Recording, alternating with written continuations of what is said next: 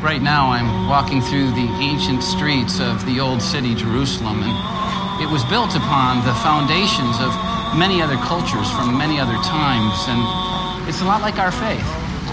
Our faith has come down to us through the stories, and the events, and the lives of other people that God has used. And so, in this series, we're inviting you to walk along with us as we look at those ancient foundations for our faith. This series is called Origins.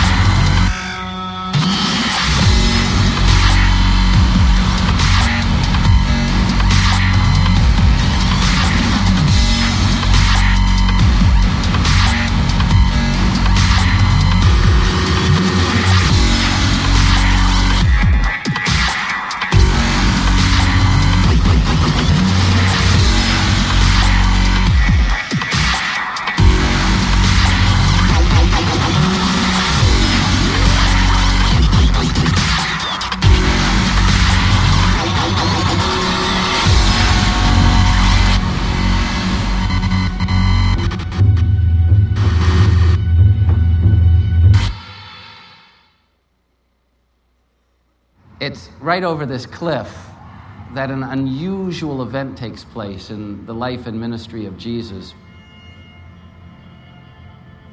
His place of ministry is on the other side of the Sea of Galilee.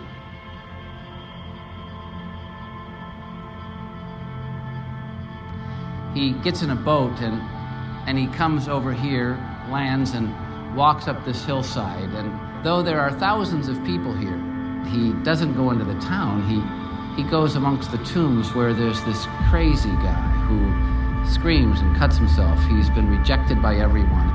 A man that no one else wanted to be with, a man that no one else wanted to know, and yet Jesus came up to him and said, What's your name? That question led to a story that literally changed this world. It happened here, right next to the Sea of Galilee.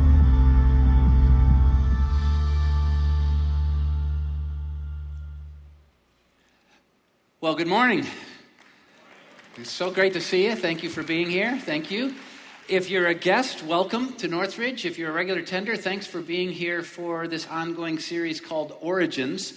And, and I, I have to tell you, right at the beginning of this weekend, I cannot believe that we are already at the end of this series. This is the last weekend of Origins. And I hate it. I, I always hate when a series is over. I start falling in love with it. I start embracing it. It's meaningful to me, impacts me. I know it impacts others, and, and it's hard to let go. But this one in particular, I've had so much feedback about its impact in people's lives and how it's breathed new life into the understanding of the Bible. And if you haven't been a part of this series yet, welcome to the last week.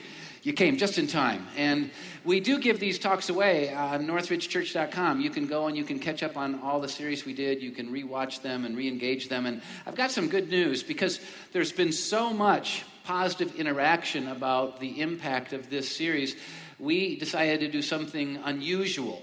We went to Israel last year, and usually we wouldn't repeat so quickly, but we have already decided that there's enough compelling interest, and God seems to be moving at Northridge that we're going to do Israel 2014. In May of this coming year, we are going to return and give more of you an opportunity to go. And we're adding this year Jordan which we didn't do uh, last year, and Jordan in particular, Petra. If you're at all interested in the potential of going to the Holy Land, uh, we put together a brochure for you, Walk Where Jesus Walked, Israel Jordan 2014. You can pick this up at guest services at all of our campuses. And if you're watching online or you're someone who would rather go to the web, northridgechurch.com slash Israel 2014. And I just really encourage you, there could be a high level of interest and only so many spots. You know, check it out early so that you can at least know whether or not it'd be something you're interested in. We'd love to have you go.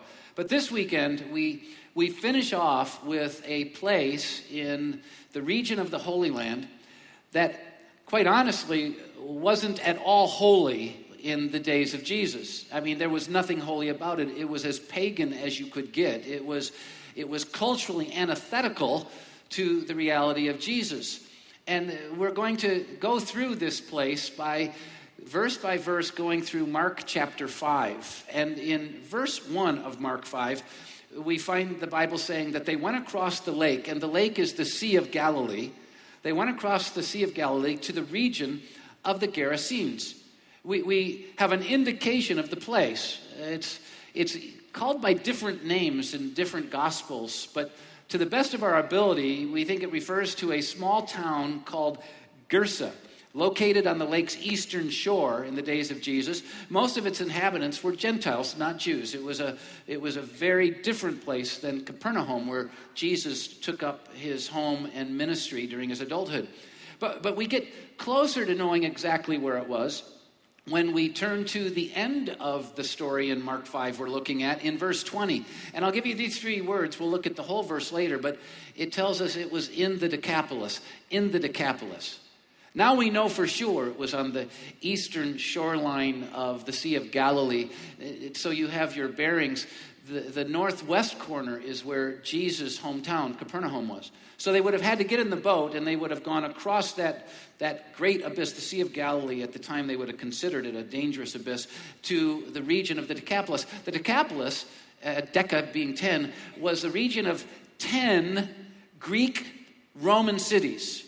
And we actually, on this past trip in 2013, went to one of the Decapolis cities, Bet Shan and we have pictures of it. This is a, a picture of the archaeological dig, and this would be the, the center of the main city, Bet Shan, uh, and you can see they had everything. The, the, marble was opulent. It was, though a small down version, it was like Rome. And the architecture was beautiful. They had the, the best of education. The education, the gymnasium was in the far top right of corner of that city. And then they also had theater and financial districts. I mean, this was a huge place. We went deeper in, took some closer up pictures. You have the theater itself and they were very big into the arts and very big into entertainment, very different from Judaism and the place where Jesus would have lived and done his ministry. And then you can see the boulevard with all of the marble pillars. It was a, just a majestic setting. You would have seen chariots coming in and soldiers and businessmen. It was amazing.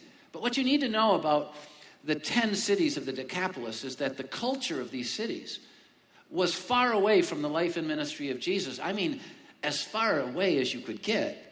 You know, Jesus was declaring an, an absolute truth, the truth that came from one God. And these cultures embraced the absence of truth, you know, kind of very much like today, what, what, whatever feels good, do it, to each one their own. And they, they worshiped just a multitude of gods. You couldn't even identify them all. I mean, it was antithetical. And, and very much like today, these cities were prosperous and the center of the culture. And so they believed in the power of man.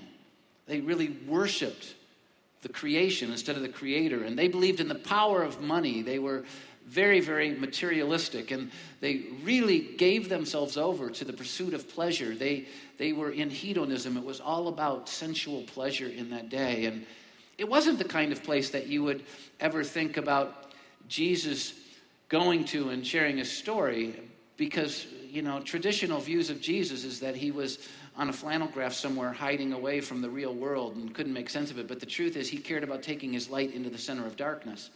And and the message of jesus literally did transform the decapolis in many ways. These cities though pagan ultimately became very influenced by christ and christianity like rome itself did. But most would scoff about the idea of of going and telling your story about Jesus and the Decapolis, and it could be transformed. But that's exactly what happened. But Jesus didn't do it in the way you would think. You'd think about him going in and doing all these miracles and changing their mind and convincing them and showing them proofs, but that's not how he did it. The way he brought change to the Decapolis was the most unlikely of ways, and it happened through the most unlikely of persons. And so let's look at the story that took place in the region of the Decapolis on the edge, the shoreline, the eastern shoreline of the Sea of Galilee. And we'll continue in Mark chapter 5. We already saw that they got in the boat and they crossed the Sea of Galilee. When Jesus got out of the boat, a man with an evil spirit came from the tombs to meet him. This man lived in the tombs And no one could bind him anymore, not even with a chain, for he had often been chained hand and foot. But he literally tore the chains apart and broke the irons on his feet. No one was strong enough to subdue him. This man had supernatural strength. And night and day among the tombs and in the hills, he would cry out and cut himself with stones. And therein we have the quality of his life. Obviously, he was a man that had been disfigured by his choices, distorted, and become dysfunctional, and literally destroyed. The potential that God had placed in him was so impacted by the evil in him that he lived among the bones of dead people and the tombs of dead people. No one wanted to be anywhere near him, and he would cry out and cut himself with stones. This man was all alone, and calling out in agony. And, and it seems as if no one heard him, no one even cared about him. They, they, of course, as we can relate to in our day, were focused on building their own kingdom, take care of their own lives, and there, there was no hope of helping this guy. This guy was beyond human help, and he was an inconvenience. So they stuck him, you know, where no one cared to go with dead men's bones. But Jesus was different, you see, because Jesus' kingdom was all about helping the hurting people, helping the rejected people, helping the people defined by failure. And so, so Jesus, unlike the people in this man's life who no longer heard him or cared, Jesus heard him and cared. In fact, so much so that he came. He hopped in a boat, crossed the Sea of Galilee, and went just to spend some time with this man.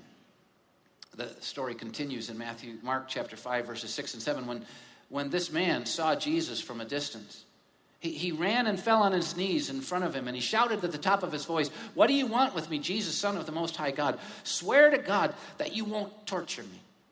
Now, I don't want to really slow down or detour from the story too much, but I, am going to tell you that that was really weird for me. I mean, you know, uh, don't torture me, don't torture me, don't torture me. What's going on? And I mean, when I would look at this guy's life, I go, Are you kidding? Don't torture me. This guy, this guy's already tortured himself to the highest extent. I mean, his choices were so messed up and his choices were so dramatically poor that, that he had ruined his own life, messed it up so much that, that he wasn't even close to the man that God had created him to be. And yet, when Jesus comes up to him, the first thing he screams out is, Don't torture me, don't torture me. I mean, seriously? And then it finally hit me how relevant this is to my life and to our world. Because you see, we too make choices that mess up our lives. We too make choices that ruin our lives. We too have, have gone in directions in our life that have kind of needlessly tortured us a little bit. And yet, at least in my life, when someone came to me and introduced the idea of God and following God and trusting God and living by God's truth, I, I, I reacted in violent ways. I don't need it, God. I mean, that ruined my life. God's just interested in taking all the pleasure and all the fun and all the fulfillment out of my life. And do you know how ludicrous that is? I mean, it's like I was living a life of emptiness. I was living a life, not of fullness, but a life of loss and despair. I had already ruined and messed up my life totally, but I was worried that God was going to torture me and ruin my life. That's exactly what this guy is doing. And I bet you you can relate too.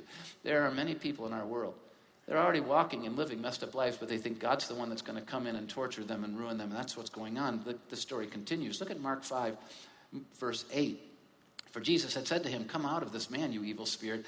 Then Jesus asked him, and these four words just, just explode with emotion in me. Jesus asked him, What is your name? It's a big deal. This is a man who had been rejected and avoided by everyone. This is a man who the world was trying to forget. This is a man who was hidden away amidst the tombs of dead people and dead bones. They didn't want him near them, but this is a man that Jesus wanted to know. And Jesus wanted to know him in a personal way by name. There's nothing more personal than a person's name. And Jesus says, What's your name? Now, unfortunately, as you're going to see as the story unfolds, this guy's this guy's true identity is so messed up by evil that, that he can't even share who he really is. He doesn't know. He's been lost in his bad choices and his failures, just like so many in this world today. They've lost who they really are and in the destructive choices they've made. Mark chapter 5, verse 9, you see it. My name is Legion. Instead of saying, My name is Mark or Zacchaeus, it's Legion. Weird name because it's not his name, for we are many, speaking of the evil spirits within him and in him. And, and he begged eh, through the energy and the force of the demons in him, he begged Jesus again and again not to send them, all of these evil spirits, out of the area. And there was a large herd of pigs. This was a Gentile area, not a Jewish area, so pork was a big part of their diets. And a large herd of pigs was feeding on the nearby hillside. And the demons begged Jesus, Send us among the pigs, allow us to go into them. And Jesus gave them permission, and the evil spirits came out and went into the pigs.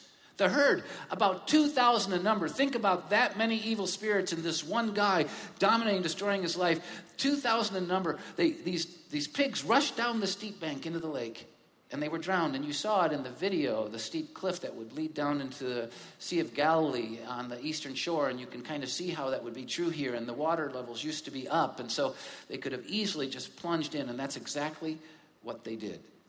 They drowned. And those tending the pigs ran off and reported this in the town and the countryside. They went into the 10 cities of the Decapolis, or many of them in the countryside, and they brought people in to see what's going on. And the people went out to see what had happened.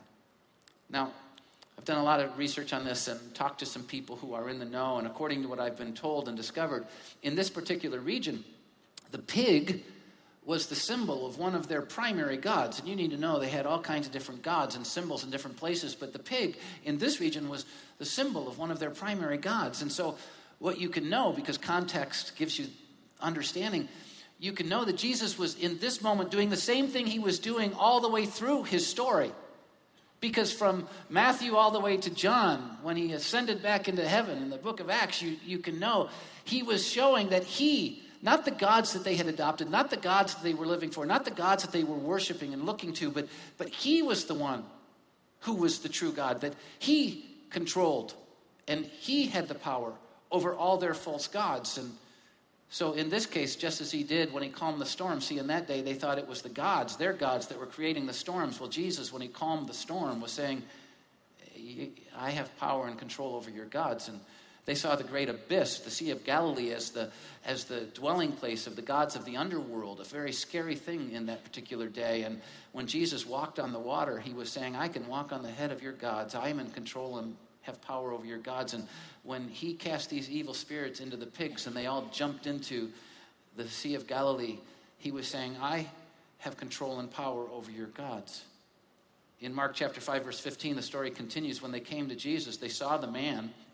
that they are the, all the people who came from the region of the Decapolis and wanted to see what was going on. They, they saw the man who had been possessed by the legion of demons. Only now, he wasn't running around naked, cutting himself, and crying like a wolf in the dark. Now he was sitting there, dressed, and in his right mind. And these next words are telling, and they were afraid. Now you got to remember, this isn't 21st century America where we've, we've got Pfizer and Merck creating drugs that can, you know, put us down, you know, calm us down and start fix things or disorder in our lives. This is this is back then when this was beyond human understanding, this was beyond human ability, this was beyond their experience.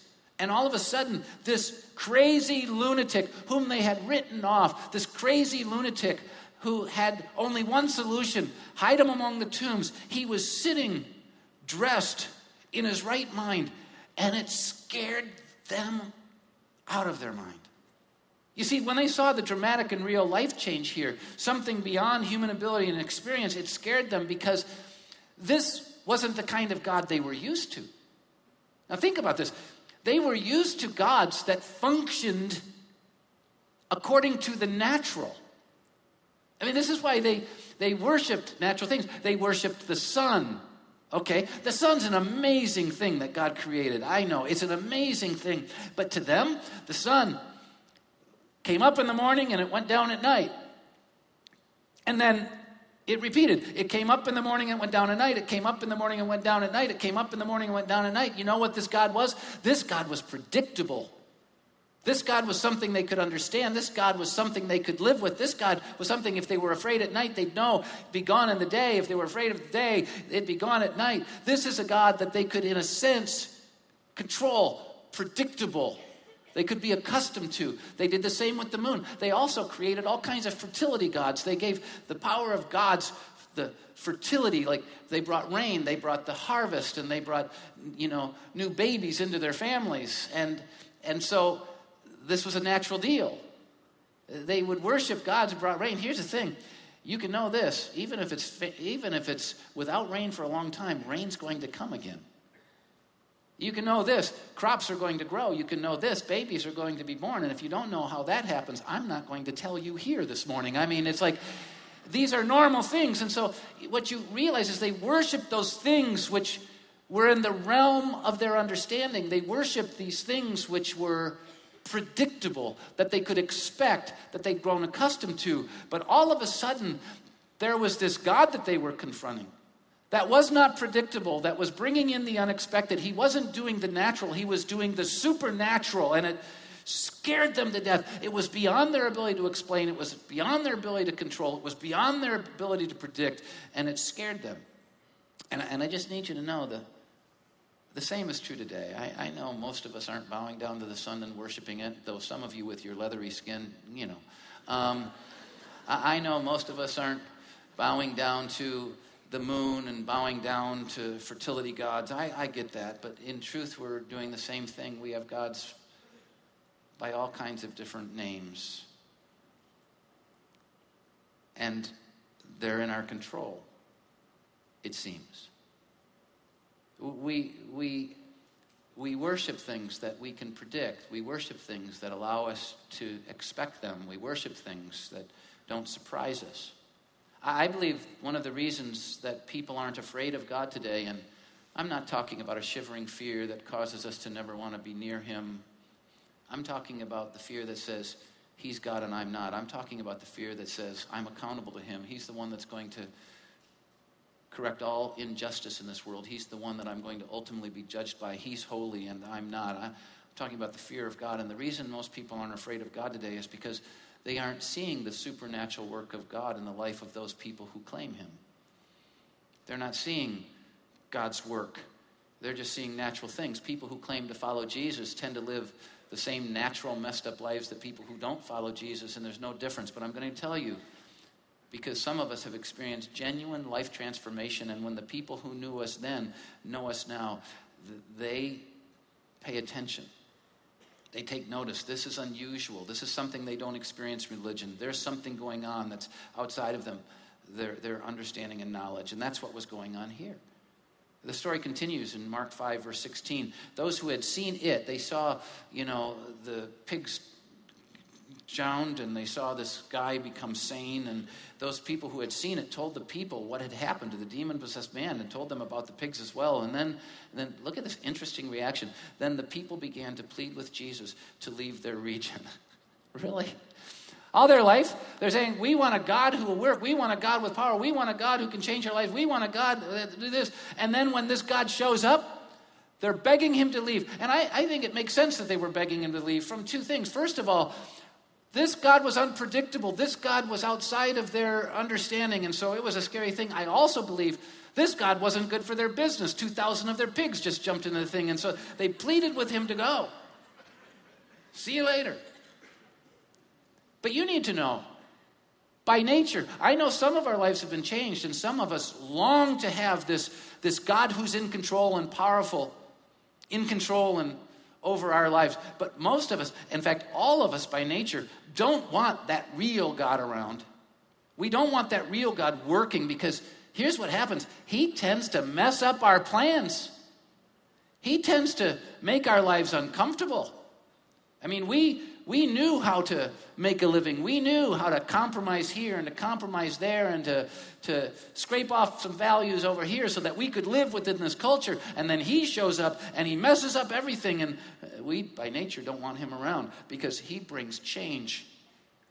We can't control him, he controls us. We can't predict him, we have to follow him. Here, here's the reality of who we are by nature. We, we love the idea of God. This is why we make gods out of things that aren't gods. We love the idea of God. We just don't like the real thing.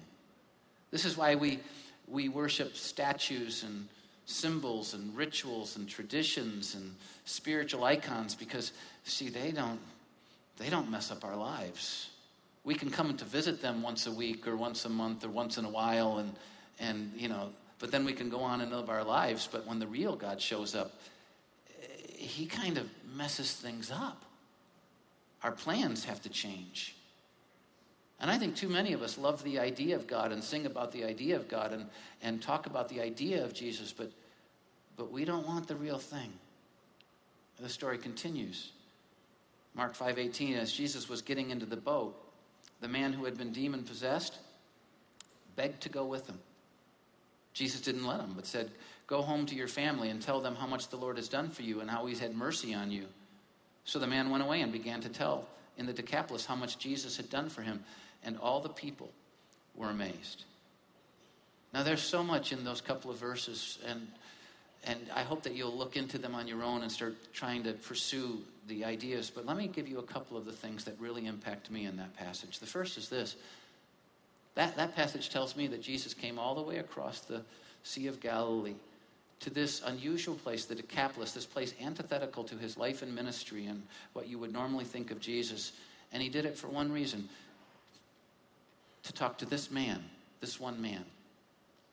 He didn't come for the multitudes of people. He didn't come for the entertainment the theater. He came for this one man, a man that no one else cared about, a man that no one else wanted, a man that lived among the bones of dead people in their tombs.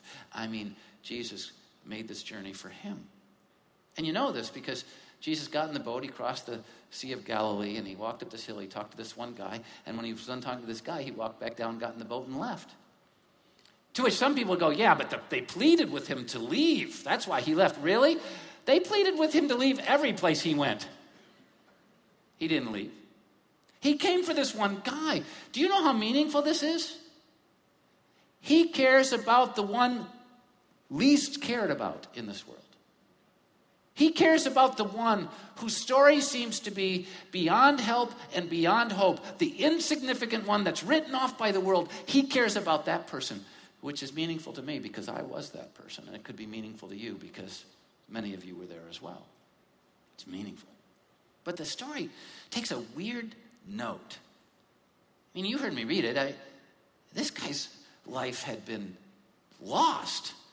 No one cared about him. And then this one person comes and cares about him, and, and his life has changed. And the guy asks a very legitimate question Can, can I come with you? There's nothing here for me, man. I mean, my family doesn't care, my friends don't care, no one cares. I mean, these dead people don't care. You care. Can I get in the boat with you? These guys are following you. I want to follow you too. And boy, that makes sense to me. He said, finally, because most people say no to following Jesus. Here's a guy that wants to follow Jesus, and he asks the smart question Can I go with you? And Jesus does the unexpected. He says, No. Are you kidding me? I mean, this seems unreasonable. This seems downright cruel. This guy finally says, in the world that says no to Jesus, this guy finally says, Yes, I want to come with you. And Jesus says, Sorry, that's, you know, you can't come. I'm telling you, the real God messes up your plans. He's got different plans than you. He says, No, I'm not going to change your context. And see, that's what's really big here. This guy says, this place I live messed me up. And so I want to go where you live with you because I think that'll help fix me. And Jesus says, No, it's not the place you live. It's not the context. It's not the people who raise you. It's not the people who hurt you. They might have hurt you. But your, your context isn't what messed you up. Your choices are what messed you up. And now you've chosen me. And I transform you from the inside out so that you can live a life of light in any context. No, you can't come with me. I want you to go into, into the homes, into the communities of the people who rejected you and hurted you most, and I want you to tell them your story about what I've done for you so that they can ultimately praise me as well. Wow. It's one thing for Jesus to say that, it's another thing for the guy to do it. And in those couple of verses I read, this guy with no whining, with no complaining, with no pleading, with no grabbing his ankles and not letting him go, with no saying that I'm going to stop giving to you, Jesus, and I'm going to I'm not going to go to church anymore if you don't do this. With none of that crap. And yes, for you religious people, I just said crap, and I was thinking another word that would have been effective, but I chose not to use it.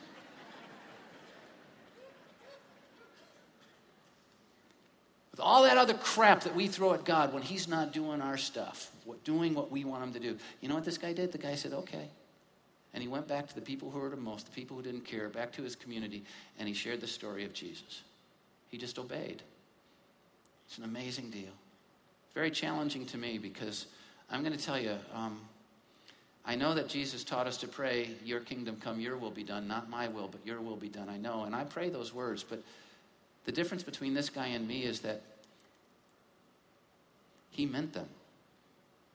Here's my will. I'd like to go with you, but if, you, if you've got different plans for me, I'm going to take your plans because when I make plans for myself, it always ruins my life. I'm going to take your plans because I believe you can make my life. And he obeyed them. This is an amazing thing. You know, 1 John 2 3 says, We know that we've come to know him if we obey his commands. Not if we show up in church once in a while, not if we sing a song, not if we read the Bible once in a while, if we obey his commands. This guy had genuine faith because he obeyed, and it challenges me. Because when God's plans are different than mine, I have a problem with that often.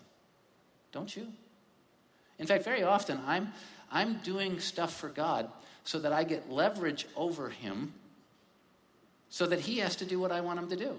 Aren't you like this? Are you like this, or are you like a robot or something? I mean, uh, this is what we're like.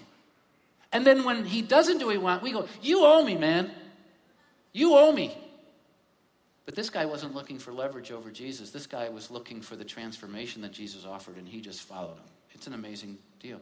And now let's look at the rest of the story. Because he was willing to obey Jesus, to let Jesus mess up his plans, look what happened in Matthew chapter 15, verses 29 through 31. Jesus left there and went along the Sea of Galilee. This is a different time, a whole different event. He was somewhere doing some ministry stuff, and he left that place, and he once again went along the Sea of Galilee.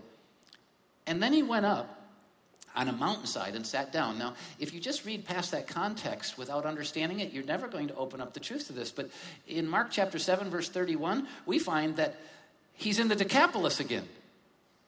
And so, doesn't it sound familiar? He went up on a mountainside, he talked to this one guy, and he left and he got in the boat. And now he's going along the Sea of Galilee again. He's going up on a mountainside. This isn't, there are lots of mountainsides that are around the Sea of Galilee.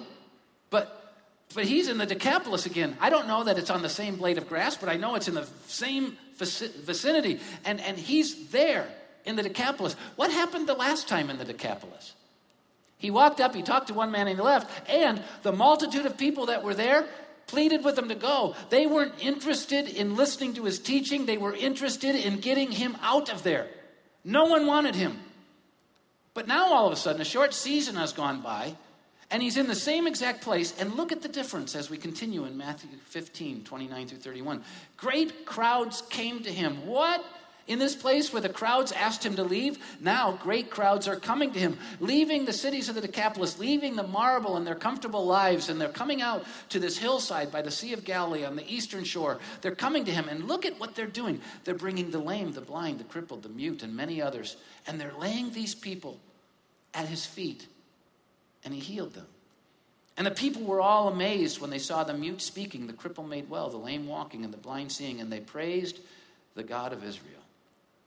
I'm going to tell you, I've read through that so many times and I didn't understand. It was the same place. So I never knew to ask the question.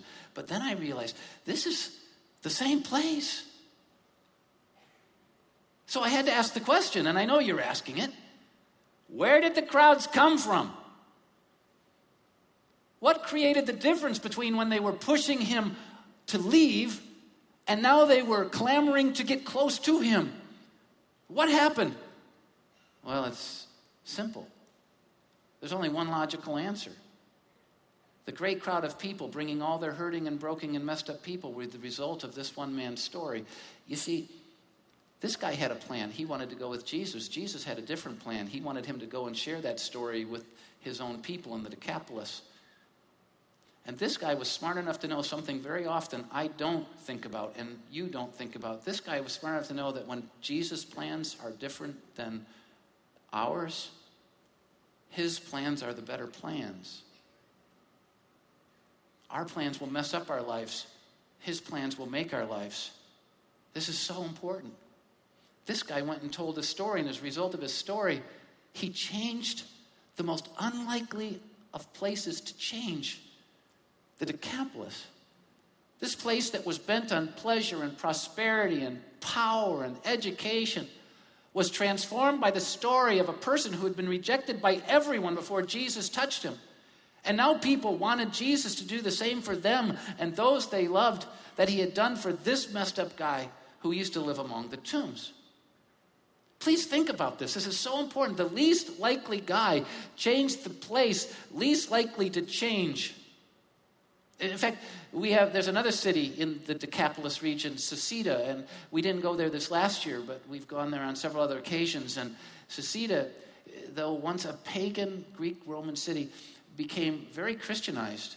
As Rome was transformed, so were the cities of the Decapolis. And we've been in places that were uh, churches devoted to, to following Christ. And in fact, in history, there's a story of the bishop of Susita, a guy who became the bishop over the entire region following Christ. And he was a part of writing the Nicene Creed, which is one of the great historical documents speaking of Christian truth and understanding in the day.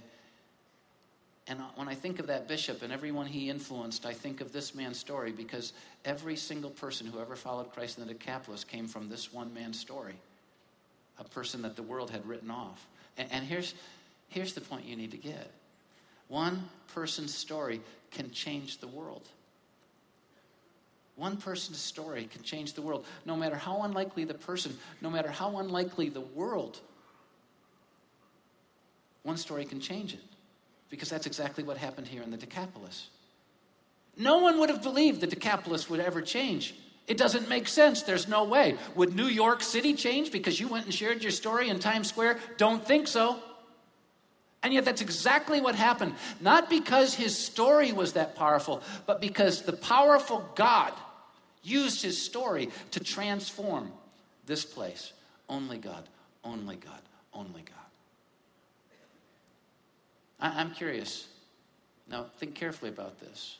My life was ultimately changed because of the, the story of another person's life and transformation. I grew up in religion and it made no sense to me. I didn't see any God there. But then I met some people whose lives had been transformed and I wanted a life like their life. And their story brought transformation to my life, brought me to Jesus ultimately. And I'm curious, how many of you would say, that you're a Christ follower. And I know not everyone here is a Christ follower. I'm so glad that you're here or you're watching and you're not a Christ follower yet. Keep seeking. We want you to follow Christ. But how many of you who are Christ followers would say, I ultimately followed Christ because of another person's story? Would you raise your hand? Another person's story impacted my life. A lot of hands. That's right. Now, I know a lot of you didn't raise your hands because that's the way you are. You refuse to play games with me, and I understand that. I, you refuse to move. Raising your hand just seems like a very unspiritual thing to do. I get it. You probably Baptist background or something like that. I don't know. But, but the truth is, every single one of our stories is the result of another person's story. Because you see, we wouldn't know Jesus if Paul didn't share his story, and Peter didn't share his story, and Mark didn't share his story, and Luke didn't share his story. None of us would know Jesus if someone hadn't shared their story. Wow. I saw another reality in this text that surprised me that I want you to see. And it's the fact that this is the story the story of this guy that was once described as legion because of the evil spirits in him. This, this guy's story is the story of every Christ follower. It's my story as a Christ follower. And if you're a Christ follower, it's your story. Because you see, every single one of us was, in one way or another, lonely and broken and helpless and defeated and defined by failure. Every single one of us was separated from God, distorted from what Jesus had created us to be. And yet, Jesus in this world that ignores us heard our cry, and yet, Jesus in this world that doesn't care about us cared about us, and Jesus in this world that's not willing to be inconvenienced by our problems left heaven and came to earth to bear our problems. In fact, our problem was that our sin resulted in death, separation from the God of life. So he died on that cross in our place, and then he rose again so that he could transform us like he transformed this man, man, this man. And he wants to heal and deliver and transform and forgive and set all of us free. This is our story. Look at 2 Corinthians chapter 5, verse 17. If anyone is in Christ, He's a new creation. The old is gone, the new has come. And every one of us needs to be that new creation. Every one of us has old that's baggage, and we need new to come, but only Jesus can deliver it. Religion won't do it, the gods of this world won't do it, but Jesus can and will. He's heard your cry. He understands your needs and he's come, but you have to embrace him like this guy did. Have you? If not, this is your moment. Now, we're going to move into an experiential thing in this service to end it off, and you don't want to miss it. But before we move into that, I'm going to ask if you'd just pray with me for a minute. Would you? Would you just like bow your head just for a second and pray with me? And if you're here and you say, you know, I've never experienced him transforming me from the inside out, I've never experienced the, the new life that he came to give me, the old gone, the new has come, then pray with me. Take my words, then make them yours. Just, just inside to God, say, Jesus, I need you to forgive me, to fix what's broken in me, to fill what's empty in me. And I believe though I've sinned against you, though I've failed profoundly, that you died on the cross to forgive me. I'm trusting you for that. And you rose again so that I might have a new life. And by faith, I'm asking for it. In Jesus' name, amen.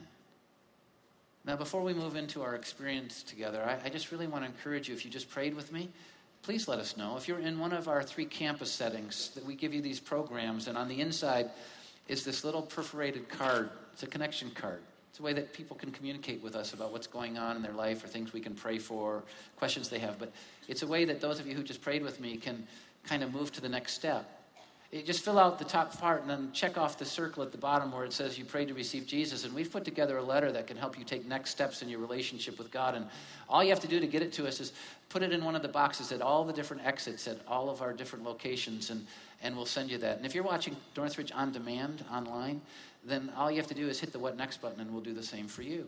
It's a big deal. Now, like with this guy, we really want Jesus to change our world when we come to Him.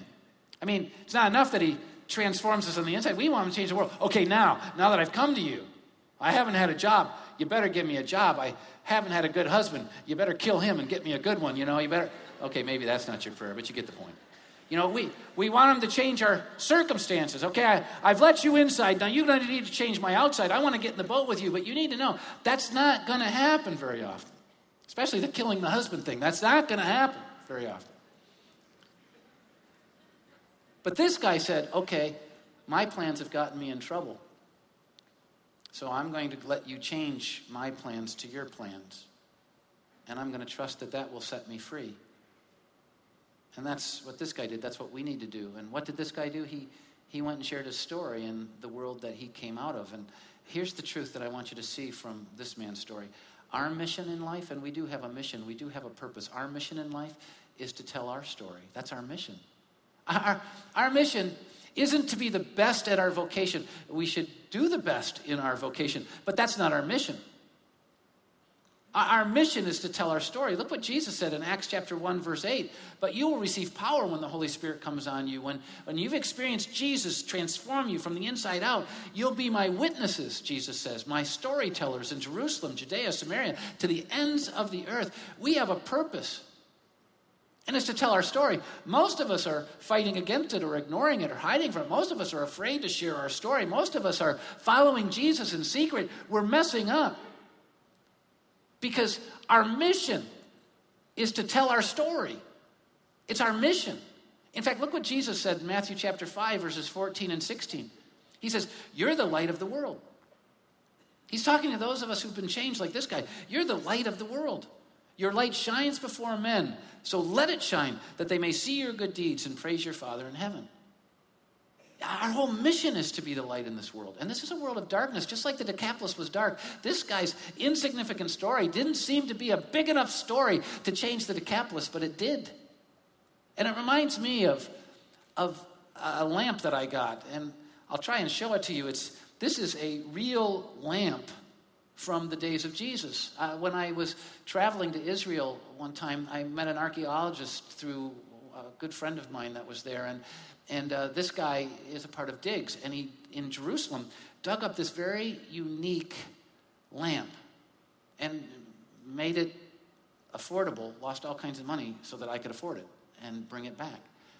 But this lamp is one that they would put oil in here and then they would light the tip here. And it's probably from the first or early second centuries. And there's actually the charcoal from the burning candle. This was a legitimately burned candle at the time or light. And what's unique about this particular one is that it's got both fish, which became the symbol of Christ followers, and the Star of David carved into it. Most of them are kind of smooth. This has carvings on it, and this was from the period of Jesus or shortly afterward, and from the city of Jerusalem, and it it represented a true Christ following Jew. But they would light this up. And I don't know about you, when I first saw this lamp, I said, that's so teeny. I mean, gosh, how big could the flame be? But here's the answer big enough to bring light in the darkness